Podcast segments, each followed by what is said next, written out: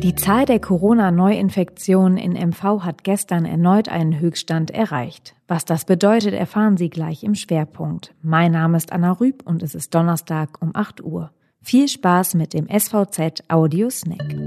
Doch zunächst, was uns noch wichtig ist. Der CDU-Bundestagsabgeordnete Philipp Amthor soll am 24. Oktober in einer Tennishalle in Torgelow zum Direktkandidaten bestimmt werden.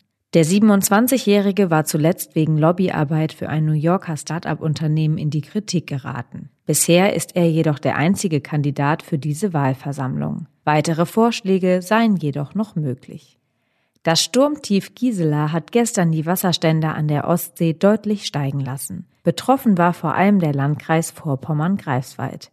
Dessen Rettungsleitstelle meldete bis zum Nachmittag mehr als 60 Einsätze wegen umgestürzter Bäume auf Straßen und Schienen. Verletzt wurde zum Glück niemand. Die Zahl der Corona-Neuinfektionen in MV hat gestern erneut einen Höchststand erreicht. Das Landesamt für Gesundheit und Soziales meldete 61 neue Fälle.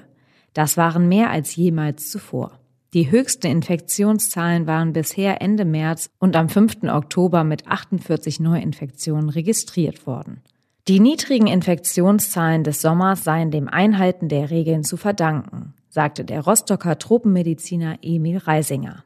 In den vergangenen Wochen hätten sich aber immer mehr Bürger von diesen Vorsichtsmaßnahmen losgesagt. Und prompt bekommen wir die Quittung dafür, so Reisinger. Das Virus sei in seiner Ausbreitung nicht zu bremsen.